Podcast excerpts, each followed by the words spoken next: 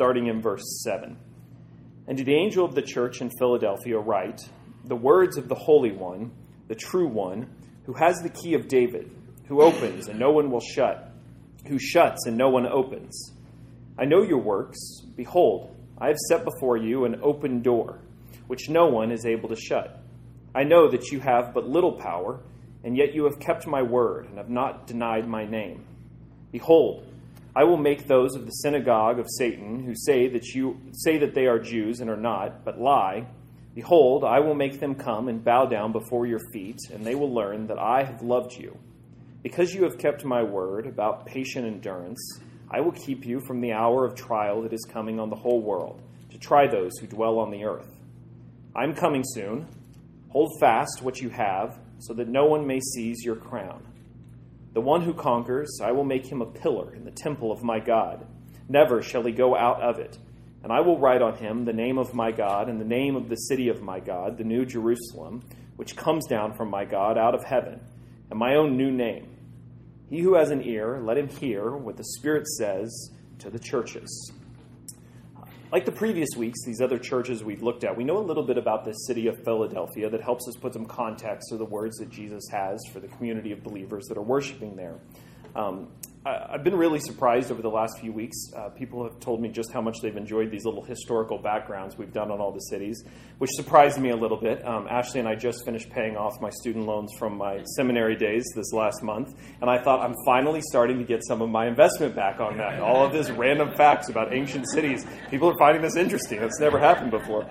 So, since you find that so interesting, I was thinking about our next sermon series being something like the textual source criticism behind the documentary hypothesis of the, the Pentateuch. If that sounds like a good option for you, so um, you'll find it riveting. Believe it or not, that's actually a real sentence I said, by the way, too. So I haven't exhausted all of that seminary education. Anyways.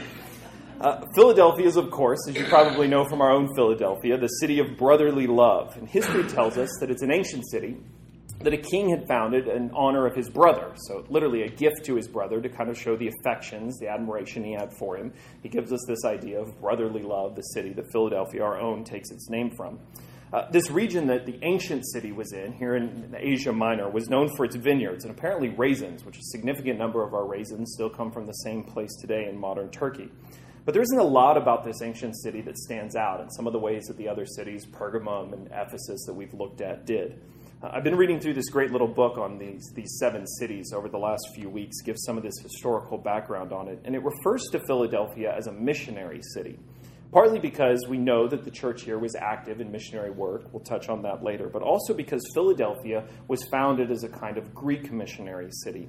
Uh, this part of the, the, the, region of Asia Minor wasn't particularly good at picking up the Greek culture that the big, prosperous new cities had. The rural parts that Philadelphia is located in had lagged behind in picking up Greek culture and Greek worship and Greek language. And so they placed the city of Philadelphia here in that kind of remote region, specifically to kind of evangelize to be a missionary emphasis for Greek culture. Hopefully, it could spread some Greek influence to a region that hadn't quite picked up like the other places. In other words, Philadelphia was designed to be the kind of ideal Greek city that would spread Greek values and be a kind of missionary light for Greek culture. Uh, it apparently did that pretty well. A few decades after it had been settled down in this region, Greek language pretty much took over and the Greek culture began to spread. It had apparently been pretty effective in ancient times. But the city went through a tough period around 17 AD. You might have remembered last week we talked about in Sardis the great earthquake that hit in 17 AD and the whole city being rebuilt by Rome. The same earthquake had pretty massive devastation here in Philadelphia. But one of the things that made it different was unlike Sardis, Philadelphia struggled for even years afterwards to have aftershocks, rumblings. People continued to feel little earthquakes, minor earthquakes within the city. Uh, those aftershocks actually proved to be in ways more destructive than the actual earthquake because it undermined the idea of safety. Imagine if so much of your homes and your possessions had been lost in a great earthquake, and then for months later you kept feeling tremors. Uh, people pretty quickly decided this might not be the place they wanted to settle down long term, and they waited. They prolonged rebuilding so many of the important buildings throughout the city. Um, people were just kind of terrified, terrified that that hour was going to come again, another great earthquake. So a lot of people took to living outside of Philadelphia They took their possessions, left their abandoned houses, set up tents out in the vineyards, out in the countryside, and the city ended up having a lot of people living around it in these kind of nomadic towns than actually in the city itself. Um, the city ended up developing a kind of reputation for being dangerous. You can kind of get the picture. These half demolished houses and buildings, important that nobody had ever finished rebuilding or reconstructing, set there vacant all of the people living outside of the city, this reputation for Philadelphia being a place of kind of instability, uh, the constant threat of disaster at any moment. Left people and all of their buildings abandoned and questioning what the future of this city, once an important Greek city, would have looked like. Um, it's probably this flight to the country of people leaving this city and the kind of insecurity about it is probably what Jesus is referring to, this image he uses when he says that this church, if they're faithful, will be made like a pillar in the new city of Jerusalem that comes down. And then he tells them, and never shall you go out from it. Well, he's obviously talking about this eternal city of Jerusalem, but he's probably picking up on this idea that a lot of people found themselves in fear living in this city of Philadelphia. The promise that Jesus offers this church is a promise of stability, a kind of strength. Um, you can imagine how important that image would have been to a group of people who were trying to cope, even decades after, with the abandonment and the devastation of those earthquakes. How important it must have been for Jesus to talk to this community about, even though they lived on literally the shaky ground, nothing felt secure about being a citizen there or a church there, yet still Jesus says his promise is to strengthen them like a pillar within God's new city that's coming down. Uh, it's interesting, a few years after these earthquakes, in an attempt, you can imagine city planners trying to figure out how are we going to piece this thing back together with everybody abandoning the city. They decided to reinvent the city and give it a new name, which sounds like something a marketer would do to try to turn things around. They decided to make it a more Roman city, and so they gave it the new name Neo Caesarea, which literally means the young or the new town of Caesar. And they tried to reinvent the town as an imperial center of worship, something we've talked a lot about in these other cities. They started constructing a small temple to the emperor at the time, but archaeologists can't quite figure out if it was either never fully completed or sometime after abandoned. Um, it seemed like their project to kind of rejuvenate and reinvent the town just kind of fizzled out. It never quite took. It ended up being the kind of city that many people would have passed through, but it wasn't the kind of place that people aspired to live in or aspired to go to. It would have been a tough town to grow a church. It would have been a tough town to get people to commit to. Everybody was probably looking for opportunities to go elsewhere. Who wants to commit to this place? It's definitely not a place of influence, definitely not a place you would imagine having a bright future, opportunities, or the circumstances for success. But there was a church there. And it was one of these seven that Jesus decides to speak to through John's letter in Revelation. The first thing Jesus offers him, if you remember this little pattern we've been looking at in Revelation, is Jesus offers an image of himself. Jesus describes himself to this church in this city as the one with the keys of David who opens and shuts doors that others cannot. Um, it's actually a reference to Isaiah 22, a pretty obscure little story in Isaiah. Isaiah predicted in one of his prophecies that God was going to come down and replace this man, a gatekeeper, to the king's palace. Um, it's a really important position in the ancient world. You imagine sort of people coming in and wanting an audience with the king, wanting to speak to the king. There was this kind of chief of staff position who was said to hold the key to the palace and his job was to allow entrance into the throne, access to the king. Um, you might remember a few weeks ago when uh, President Trump changed out his chief of staff. One of the big things that everybody was talking about was how would this new chief of staff control access to the Oval Office? That was one of the things they talked about, right? Could you just wander in and give your advice, or hopefully this guy would have some parameters for who got access to the president? That's a pretty good picture of what this position was in the ancient world. The person that held the key was the person in charge of giving access to the royal throne, access to the king. So in Isaiah 22, we get this little prophecy that the man who was currently holding that position was abusing that power for his own gain, and that God was about to come down and change out this gatekeeper, this key holder. So Isaiah gives this prediction. And I, speaking for God in this prophecy, I will place on his shoulder this new gatekeeper, this new key holder the shoulder of his shoulder the key of the house of David. He shall open, and none shall shut, and he shall shut, and none shall open. Hear sort of these exact words that Jesus picks up for this image of himself in Revelation 3. Um, this was the guy who showed up, unlocked, and gave people access to the king. And Jesus picks up that image to describe himself to this church in Philadelphia. So Jesus seems to be doing something like this. He's reminding them, this church, that he's the one who stands at the doorway. He's the one who gives access to God. The one who allows people into his presence, the one who shuts the door. Those who come in and have audience before God come because Christ has opened the door, and Christ stands with the authority, the key to do it.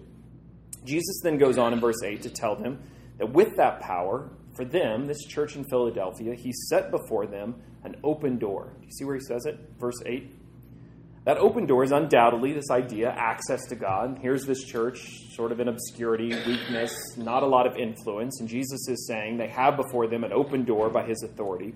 But most commentators describe it also as a kind of opportunity, an important word I want to look at today. Um, it's the same way we might talk about in our own lives. We have these sort of analogies a door shut, right? Uh, I, I, thought an opportunity was coming, but that door shut, we might give the expression to. It's the same sort of thing that's happening here. There's an open door of opportunity before them, and we instantly understand that there's some kind of opportunity in it. Jesus had given them an opportunity that's visualized by this open door. Um, most historians actually think we know a little bit about what that language would have meant. It's an expression that actually comes up quite a bit in the early church and a lot in the New Testament. Uh, this idea of an open door being before people. Uh, the open door was a way of describing a church's opportunity to share and to live out the gospel message. Uh, it's actually one of, I wasn't really aware of it this week, but sure enough, it's one of Paul's most frequently used phrases when he talks about ministry and the opportunities he has. So in places like 1 Corinthians and 2 Corinthians and Colossians, Paul picks up this image over and over to talk about ministry opportunities. So to give you an example, in 1 Corinthians, Paul says this But I will stay in Ephesus until Pentecost, for a wide door for effective work has opened to me, and there are many adversaries. The same sort of image he picks up. Um, what Jesus seems to be saying to this church is, in Philadelphia, this city may look lost, a lot may seem abandoned, there may not be, seem to be a lot going on, but even though they aren't fully aware of it, he, Jesus, has placed before them a kind of opportunity. That though it doesn't seem to be a place of influence, though it doesn't seem to be a place of opportunity, Jesus is reminding them what you see is not the ultimate determining factor. There is, in fact, by Jesus' own control, an opportunity in this place, this abandoned city of Philadelphia. So here's what I want to do this morning. Um, remember, the way we're talking about these seven churches is all of these churches are facing some kind of pressure, whether it's outright persecution, whether it's martyrdom, whether it's sort of being sidelined from culture or pressure to conform to it. And one of the things we said is each week we want to look at the ways that these seven churches respond to those kinds of pressures that they're facing. And this one, we discovered that there's actually a risk of misunderstanding the context we find ourselves in, looking at this pressure, looking at the difficulties, and not fully recognizing the opportunity that God is putting before us. So, the question I want to ask is how do we recognize these opportunities that Christ is offering, and what do we do with them when we find ourselves with these opportunities? Um, the kinds of opportunities we're talking about in this case, primarily about a church, primarily about the ministry opportunities of this church. But I think what Jesus says here has a lot to do with our own lives, our own individual opportunities, just as it does us as a group. Uh, if you look up that word opportunity in a dictionary, which is a word we all know, so I don't know why you would look it up in a dictionary, but if you did, um, the secret message is unlocked in the definition from Webster's dictionary. Uh, no, it's pretty basic, what you would expect. A set of circumstances that makes it possible to do something. This idea of possibility has a lot to do with the circumstances, the context we find ourselves in, and the possibility of things happening from those given circumstances, that context. Um, I think the best way to think of it is that Christ is making these opportunities, these possibilities available to us, something happening by his work in this set of contexts, these circumstances we find ourselves in. So that could be all sorts of things. It could be things in your own life individually. It could be contexts and situations you're struggling with. It could be opportunities we find in the reality of moving to a new location, this group of people that we find ourselves in. Any set of circumstances that creates the possibility of things changing. So the first one is this How do we recognize it? How do we sense what God is doing and when He's giving us these open doors, these possibilities that He gives to this church? Um, it's interesting that this is one of only two churches in the list of seven that Jesus has nothing negative to say about. You might remember in some of the other churches, he had some pretty strong negative words to say. But as you read through this letter to the church at Philadelphia, there's not one single message of problem, not one correction. Everything he speaks to them seems to be positive, encouraging, and hope filled. There's no condemnation of anything going on. But he does recognize that this is a hard place for them to be living out their faith. In fact, this is not the kind of place you would say, wow, what an opportunity this church has before them. So, the first thing we see is that Christ's opportunities don't often appear to us as opportunities. The places we go looking and imagining what an opportunity, or this doesn't seem like much of an opportunity, has very little to do with the doors that Christ is opening and the doors that Christ is shutting. Um, I have a lot of friends and acquaintances who are in ministry just from school, and a lot of them are planting churches. And inevitably, if you sit down with a group of church planters, you hear them start to talk about why their city is the best place to plant a church, right? It's just part of what they do, part of the way they raise funds, part of the way they get people excited about it. But it's always just about the exact same list of things that are motivating why this is the best opportunity for church planting. Um, the town is inevitably full of young working professionals. That seems to be always top of the list. There's affluence there, right? Influence, culture, and trend setting flows out of this place. Um, I think of it as like the trickle down effect of Christian influence. If we reach the really cool people, then it'll trickle down to us common people in the Ozarks, right? So we look for these opportunities, these influential places to plant churches. I know I probably crossed the line. It's good to reach those places too. So, um, but Philadelphia is the last place that a church planter would say, "Now that's an influential place to plant a church. That's where I want to go to be able to do something great." People are desperately trying to get out of that town. Everybody who's there is just kind of stuck, wishing they were somewhere else. It's a time in Philadelphia's history when people are hunkered down just trying to survive and get by. But the doors that Jesus Christ opens are not always the places or the people or the events that we would choose to open or that we would imagine are the best opportunities. Part of what's made this church worthy in Philadelphia of the opportunity before them is the fact that their work has been primarily about faithfulness. Just settling in and holding on to what they have in this set of circumstances, in this place, being faithful to it. And because of that, Jesus says, because of that simple faithfulness to this place, a door is opened in front of them, an opportunity. Um, I really want you to hear this. God doesn't need people with clever strategies to pick locks and kick open doors to go and do work that we thought couldn't be done in these influential places. The whole point of this image is the fact that Jesus is the one who opens and shuts these doors. In places where nobody expected them to be open, in places where nobody thought it was important to open them, Jesus is coming down to groups of people simply being faithful and opening doors, presenting opportunities that nobody else would have expected or found themselves interested in. What he's looking for are people who are simply willing to say, I'm in. Who's working with faithfulness for his name, his kingdom, in all sorts of forgotten and obscure places. Jesus coming down and saying, I see it, and I'm setting before you an open door. That's not the way we normally think about finding opportunities, not as a church, but probably also not in your own individual lives as you think about the future, opportunities, things ahead of you. Um, Jesus is saying we don't need some kind of special vision. We don't need some printed out strategy to help us unlock all the opportunities and take the best advantage of them. You don't need some catchy slogan or marketing manual to be able to leverage all of the opportunity and squeeze all of the benefit out of it. Jesus simply says he's opening doors, doors of opportunity. Opportunity to share your testimony, to show yourself faithful to his name, to participate in what it is that he's doing in all sorts of out of the way and forgotten places. Opportunities to see his kingdom coming and changing your life and changing your families and changing the circumstances, this context of the world you find yourself in. And the only thing he asks is for a simple kind of faithfulness that responds when those doors are before you by saying, I'll commit. Patient endurance is the way that he puts it to this church.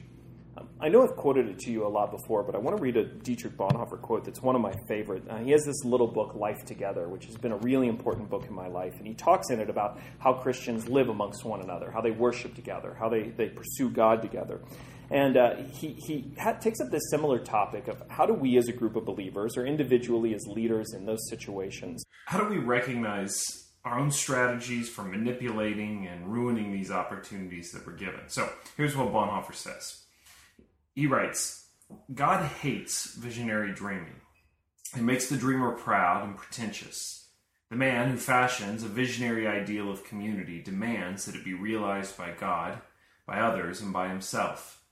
He enters the community of Christians with his demands, sets up his own laws, and judges the brethren and God himself accordingly. He acts as if he is the creator of the Christian community, as if his dream binds men together. When things do not go his way, he calls the effort a failure. When his ideal picture is destroyed, he sees the community going to smash. So he becomes first an accuser of his brother, and then an accuser of God, and finally the despairing accuser of himself. Because God has already laid the only foundation of our Christian fellowship, because God has bound us together in one body with other Christians in Jesus Christ long before we entered into common life with Him, we enter into that common life not as demanders, but as thankful recipients. We thank God for giving us brethren who live by His call, by His forgiveness, and His promise. We do not complain of what God does not give us. We rather thank God for what He does give us daily. That's a long quote, but it's hard in just one sermon to show you how important, how significant that quote has been in my life. The risk Bonhoeffer portrays is that we would dream up our own vision of an opportunity. And he warns that what we tend to do is we go around looking at every set of circumstances, every context we find ourselves in, and we try to find in it our own control, the ability to make our dream fit that opportunity you know how you do this. You've done it probably all the time. We do it in our own lives. We do it in our relationships. We do it in churches. Um, we say to ourselves, you know, if this church just had a little bit better chairs, or if, you know, if this church had a few more young people, or if that pastor could cut that sermon down just 10 minutes, um, which I'm probably not going to in this sermon, uh, 90% of those things that we come up with, the way that we try to use these opportunities, are not necessarily sinful. Um, some of them might actually be good ideas. But what Bonhoeffer is warning is that our ideas, this energy to see them through in our opportunities, it has this tendency to pull our attention off of what Christ is doing. Bonhoeffer says our visionary dreaming makes us proud, and it sets off making all of these circumstances into smaller versions that we imagine our own dreams. We start demanding that God fulfill them, we start demanding and using other people to make sure that it happens. And when we fail, we start blaming others, blaming God, and eventually we start feeling like a failure ourselves. So Bonhoeffer gives some advice uh, to constantly be receiving all of these opportunities that we have, these circumstances, with gratitude.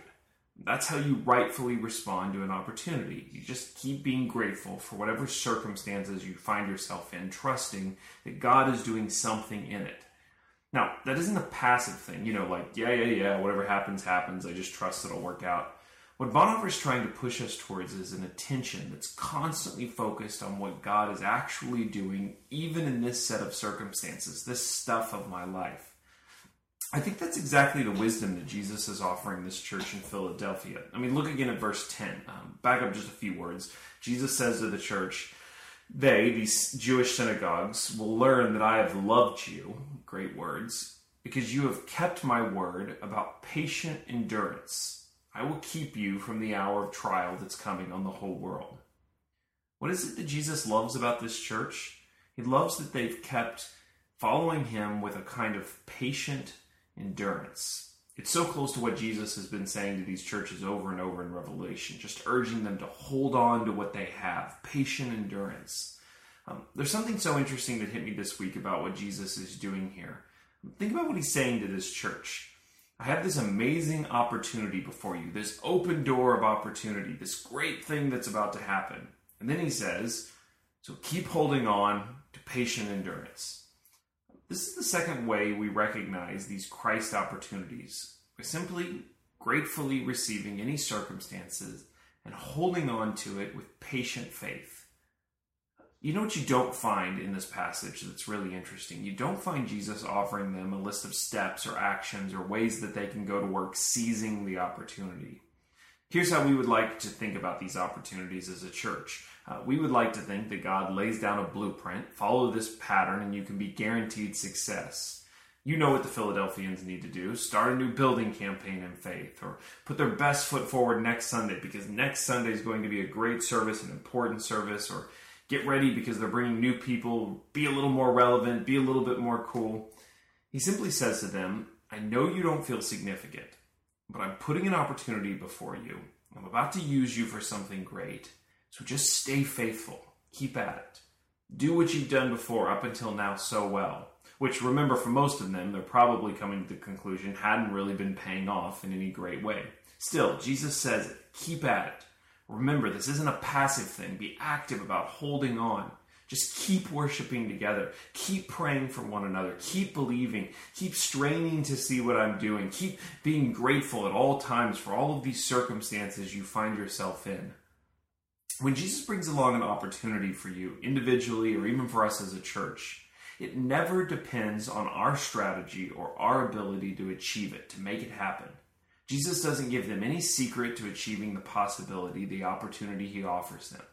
Jesus is always the one who's opening the door and closing the door. Now, this call may ask for more from us than we've been giving. The implications of it may play itself out in all sorts of new ways, but the promise itself, this opportunity, never depends on any particular thing that we do beyond believing and hoping and holding on. So, then the third thing don't let external circumstances draw the conclusions in your life about what Christ is doing there. There's another thing probably worth pointing out. You may have noticed that I skipped over it. I skipped over this whole synagogue of Satan thing. Now, that's a pretty intense phrase to just blow past. Um, apparently, like we've seen in other churches in Revelation, in Philadelphia, they're beginning to be persecuted and kicked out of the Jewish synagogues. I know that's hard because for the church at Philadelphia and for us, a lot of times we look around and we see these circumstances we've been given, and not a lot of it looks like an opportunity. The church there must have been looking at everything that was happening their loss of influence, the breaking apart of their relationship with the Jewish community. And all of that stuff, the circumstances, seem more like obstacles than it did opportunities. Here you are saying, okay, Jesus, Jesus, you're working in these circumstances as an opportunity. I'm going to pay closer attention to it, but to be honest, when I look around my life, I don't see it right now. Usually, the way that we think about success is something like this um, If God is blessing me, if things are being successful, then everything is going to get better. It's going to smooth out, and everything before me will just look blessed and easygoing, and the doors will just open. And then we say to ourselves, but if everything's difficult and obstacles, doors seem to be closing, then obviously God must not be in on it. But Jesus doesn't do that here. Jesus' opportunities are usually more complicated than the way that we think about open door, closed door. Um, you remember when I quoted Paul using the open door analogy before? I want to read it again and listen to how Paul pulls these two ideas together. Listen to what he said in 1 Corinthians. But I will stay in Ephesus until Pentecost, for a wide door for effective work has opened to me, and there are many adversaries. A wide door for effective work and many adversaries. Um, now, I know myself well enough to know that if I'm doing some sort of work and all of a sudden adversaries, people come out against me from everywhere, I'm probably saying to God, God, this doesn't look like the opportunity I thought. It doesn't look like an open door. There seems to be a lot of doors shutting. Doesn't look like what I had expected. Um, that really struck me this week because I'm the planning type. I tend to take on projects that I have really, really thought through every detail of, which might be another way of maybe better saying it is I don't tend to do things that I'm not fairly confident I'm going to be successful at. It's one of the ways you know you can always be successful. You just only do the things you're good at. Um, I started tiling my shower this weekend in our master bath. Many of you know I've been working on that master bath for the better part of a year. Uh, it looks like I've stalled, but I'll point out I haven't been stalled in doing my work. I've just been watching a lot of YouTube videos about tiling. I've, I've, literally laid every piece of tile in that shower in my brain before I've ever actually started laying a tile. So imagine this weekend if I start laying tile in the shower finally, and all of a sudden, as I get halfway up, all of that tile starts sliding down the wall and falling off. I realize all my measurements are off you know what I would do. I would panic. It would be a disaster. I'd look at what I've just created and say there was everything had fallen apart and failed. Um, thankfully, that did not happen yesterday. Everything went smoothly because I planned. But it's how we tend to think about situations. If God is in this, then it'll go smoothly. I'm going to figure everything out. I'm going to plan every detail. I'm going to get everything just the way that I think it needs to be for success. And if things start to fall apart, if it turns into a mess, then God must not be in it and we want to bail. We're out. It's not worth us doing. We do the things that go smoothly when doors seem to open, favor, but whenever they seem to shut, whenever things seem difficult, we bail. But here's Paul saying that this work in front of him is this massive opportunity for effective ministry, but at the same time, it's complicated with all of these adversaries, all of these people against him, constantly coming out and speaking against him and calling for persecution on him. Um, Jesus doesn't sidestep that issue with the church at Philadelphia either.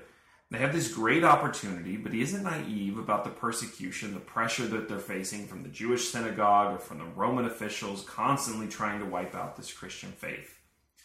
If you put yourself in their shoes, there isn't a lot that that church in Philadelphia probably would have stepped back from and saw as an opportunity. They were in a crumbling, abandoned town that nobody wanted to be in. The closest thing to allies they had were these former Jewish brothers and sisters who are now turning them over to Roman authorities for persecution and kicking them out of the synagogues. They had this reputation for being an uptight and paranoid, strange Christian cult.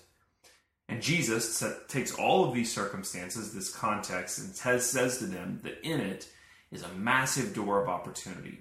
Now, most of them at this point probably are taking a step back and saying, you know, I don't quite see the opportunity in this set of circumstances. Um, if you've ever been to maybe a modern art museum, uh, the one in St. Louis, or I've been to the one in Chicago, you'll always know when you get to the modern art portion because the building changes and the paintings start changing. And you always get these paintings with really dramatic titles like A Perspective on Hope.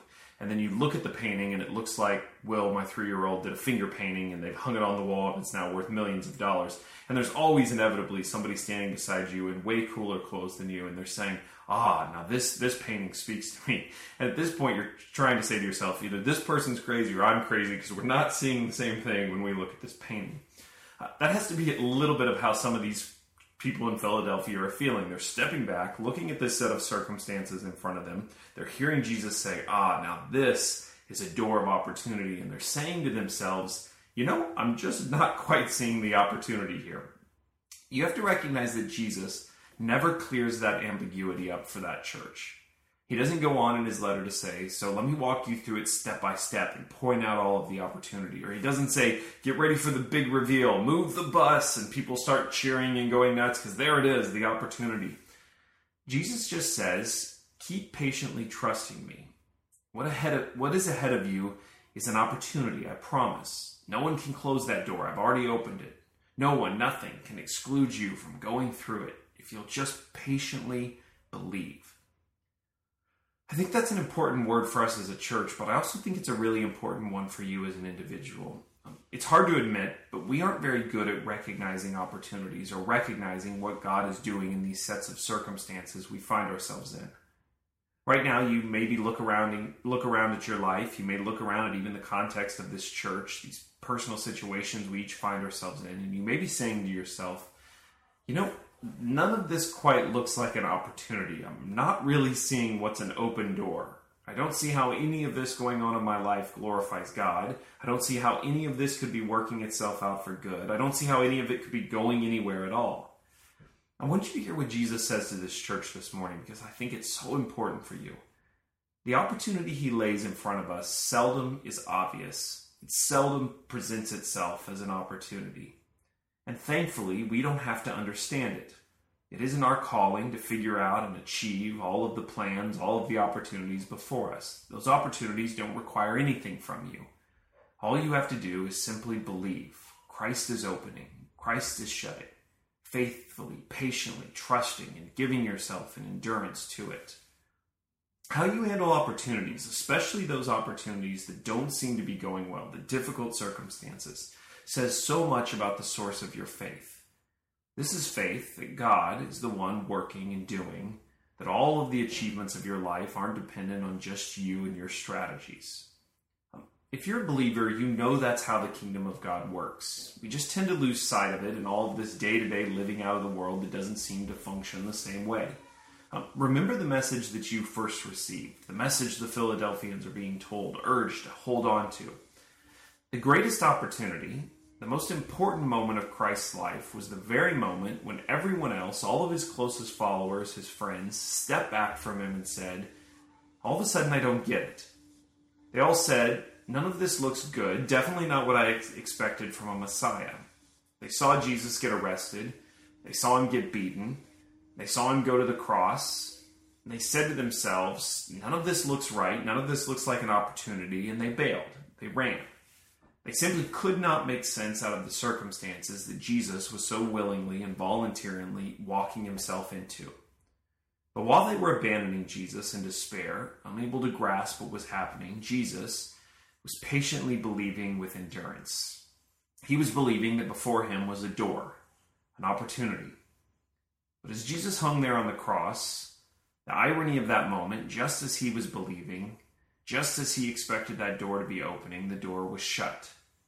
Jesus, all of a sudden, this relationship with God from the very beginning, all eternity, finds himself now locked out of the heavenly palace. The door literally slammed on him. He died separated. He died under our judgment, blocked from God. His words, My God, my God, why have you forsaken me? Three days later, when Jesus was raised, when he was vindicated, what happened in that moment was that door was reopened, and Jesus was given the keys, handed down the keys to begin unlocking that door, to opening up that access to God for all of us. That by believing in what Jesus had accomplished, Jesus now gave the power to have access to God. But that death and resurrection that Jesus played out put him in the position of the new gatekeeper, the possibility of knowing God personally and standing before Him in Christ's righteousness. When Jesus turns to you now and says, I've put before you an open door, those who believed that gospel message about the ultimate door to God being opened, we take on a new perspective, a new ability to look at the circumstances around us and recognize God doing something good, even in difficult situations. That's exactly the message of the gospel that when death, and judgment pinned Jesus Christ to the cross in that very set of circumstances, God was working good. How much more, if God could work good in that moment, can God be taking all of the difficulties of your circumstances and your situation and using them to open all sorts of doors, opportunities in your life? And so Jesus says to this church in Philadelphia, I love you. I'm coming soon. Hold fast to what you have. How encouraging are those words? Just keep believing. He loves you. He went to the cross for you. This may not look like an opportunity. These circumstances may be incredibly difficult, but Jesus Christ is working in them. Of all the churches we know in this region of Asia Minor, we know that the church at Philadelphia had the greatest longevity of any of the churches. For 1,200 years, we know that a congregation existed in Philadelphia, and it was the last city, Philadelphia, of the whole region to fall to the Turks during the Ottoman invasion. Even then, there are accounts of secret churches in the area all the way up into the 1940s. And according to some church tradition, missionaries were sent from Philadelphia to as far away places as India.